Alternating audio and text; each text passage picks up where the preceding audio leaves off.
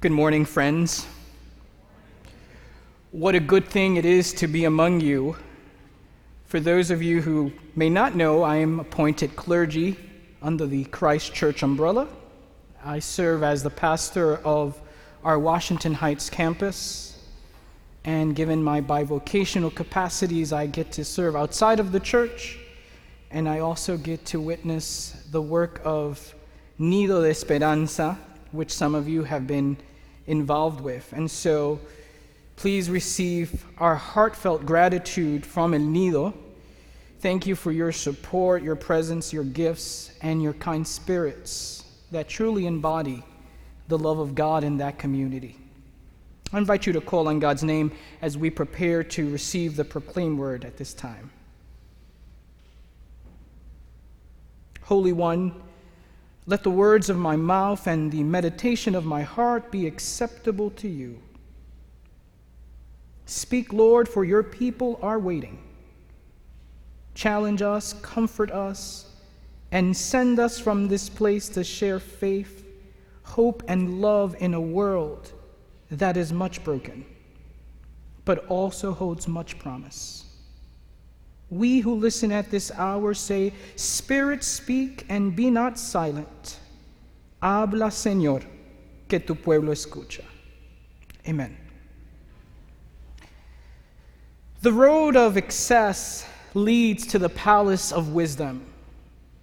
Those words of William Blake echo the gospel lesson we just heard. But excess is consuming us, and we yearn balance and perhaps even simplicity. Marie Kondo became popular a few years ago for gifting us with the life changing magic of tidying up. The idea being that we accumulate things and need to purge. This art of decluttering requires intention about what brings one joy. But the larger point is that things only bring joy for, certain, for a certain moment. Things wear out, and maybe there is something to that. During my first, my last year of college, I served as an AmeriCorps member in this program called City Year. The bulk of my work was assisting in a second grade class. And then the residual aspects of the program were leading corporate volunteers in days of community service. One group I led had a middle aged man who I tried to connect with around prospective career opportunities. As I guided him in our community service project and inquired about his job satisfaction, he said something that has stayed with me. He said something along the lines of Everything has an expiration date, even this job. There was in his statement an anticipation that at some point he was going to move on from his job. I thought to myself, wow, that's deep. This investment banker, who was probably making a lot of money and also had a good sense to volunteer, had undertaken the task of existential introspection. He anticipated that meaning could change even in the profit garnering business of gainful employment. Questions of meaning induce in our humanness this sense of how to interpret the complexity of the world, of life, and yes, even death. Our life's journey is centered around what we might consider what is most important. And we all hold some convictions that are at the core of what drives us. We all have a philosophy or philosophies of life that undergirds how we live. And we gather in spaces like this to pause and wonder what are some of the aspects of how we make meaning alive for ourselves, for others, and for the world at large. But this is a difficult task because it requires of us a vulnerability to know our finiteness as well as our responsibility. There's a Kenyan prayer that says, From the cowardice that dare not face new truths, from the laziness that is contented with half truths, from the arrogance that thinks it knows all truths, good Lord, deliver me. In our gospel lesson, we hear a parable Jesus said in response to an inquiry he received regarding handling an issue of inheritance. Teacher, order my brother to give me a fair share of my family inheritance. Jesus, aware of his finiteness, simply said, What makes you think it's any of my business to be a judge or mediator for you? And he goes on to say, Guard yourself against all kinds of greed. After all, one's life isn't determined by one's possessions, even when someone is very wealthy. To expand upon the point he was trying to make, he told the parable of the rich fool. A rich man's farm produced a big crop, and he said to himself, What can I do? I don't have a place large enough to store everything. Later he said, Now I know what I'll do. I'll tear down my barns and build bigger ones where I can store all my grains and all other goods. Then I'll say to myself, You have stored up enough good things to last for years to come.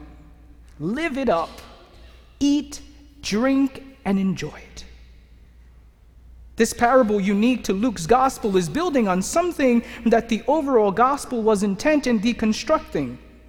The intent was on allowing the reversal of roles to show that God's reign is in contrast with how humans commodify each other.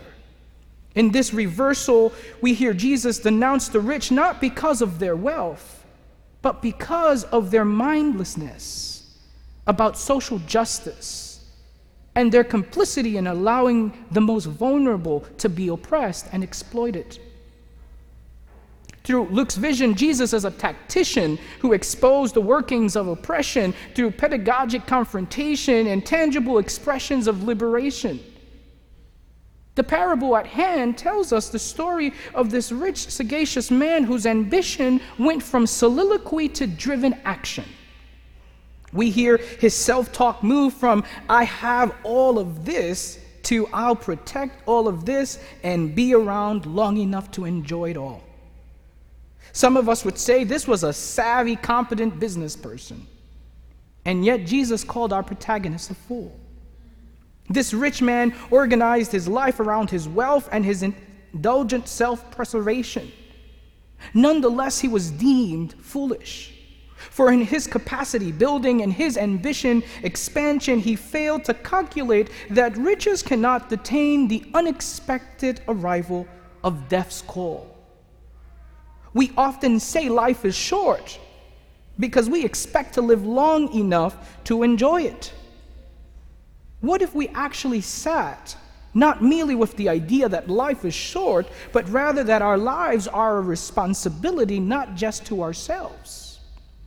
This man was a fool because he lived in the parameters of himself and failed to see outside of said self. If we looked at the text and reviewed this soliloquy he got lost in, we'd find that in his use of egocentric pronouns, we get a glimpse of what his inner world was about. Freud spoke about this inner world, which he called the unconscious, and that there is a conflict that often surges from infantile desires, which he called the pleasure principle which lives in contrast to the demands of the adult world that he deemed the reality principle. In Freudian theory, the pleasure principle dictates living in this self indulgent, fantasy driven world where it's all about self. The danger of such living is that the world cannot revolve around merely self. And when we are inclined to live in such a way, we actually dehumanize ourselves. For we were created to be in community, to see ourselves connected to all others around us, regardless of demographic differences. This sense of living is what Paul called in the epistle living in the renewal that we have been made in the imago Dei, the image of God. In this understanding, there is no black, brown, or white, or documented versus undocumented, queer or straight, young or old. The African concept of Ubuntu simply says it I am because you are. The man in the parable was a fool because, in all this thinking about himself and his things and a place to secure his things, we don't hear ever about community or family or even friends. I read this parable and hear of an abundance of crops and wonder, well, maybe he could have shared some of what he possessed and still had leftovers. He would not have had to spend any money on building bigger barns. He could have resolved his problem by seeing that he was more than what he owned.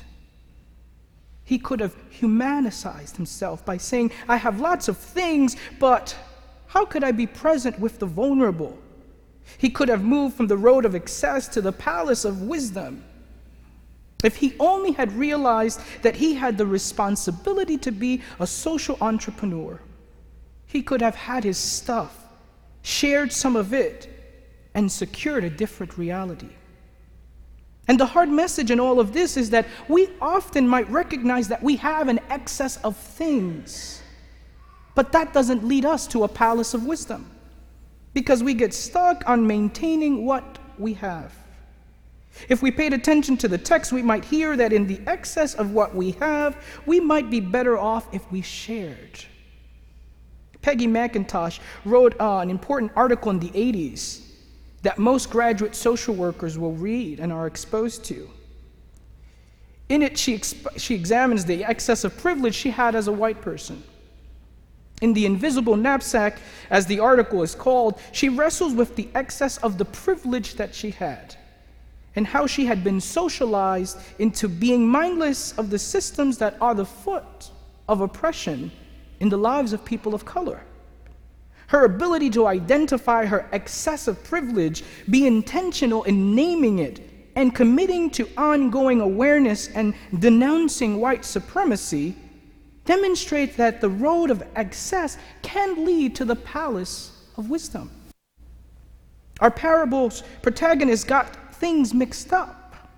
He lived for himself, for his sense of security, and he missed that he was more than his things. He got lost in his things, and that's what made him a fool. Things just don't last. Think about it. You can have an excess of things and it could be gone all in a heartbeat. Or if your heart misses a beat. I think the point of the parable is this things don't last. You are more than material things. Live in such a way that you don't get lost. An unusual thing happens at the end of the parable. God shows up, and the figure of God confronts the rich man with the fact that his life is actually at its end. And the things he's worked for will end up in a place of uncertainty. But the certainty of death, which seems to have escaped him, would now unveil him. As the Spanish saying goes, todo saldrá en la lavada. All will come out in the wash. And that is what death is. It is the washing away of our physical and material realities and the unveiling of our legacies. But death doesn't have to be the only thing that does that. While we are living, we can engage in the great exercise of soul work. And through grace, know that we are God's and not merely a hostage of the things that we own and through grace see in others the imago Dei and see them too as God's beloved. We live in a consumerist society that claims us to spiritual and emotional and physical exhaustion. But the God of grace has showed up to free us, to have us know a meaning beyond things. That regardless of excess or deficits, we are of sacred worth Yes, death is the great equalizer, but God is the great I am, the source of meaning for the rich and the poor and the middle class and the classless. God is the hope of us all. For to be and to be loved and to be held in that love is what we were made for. Amen.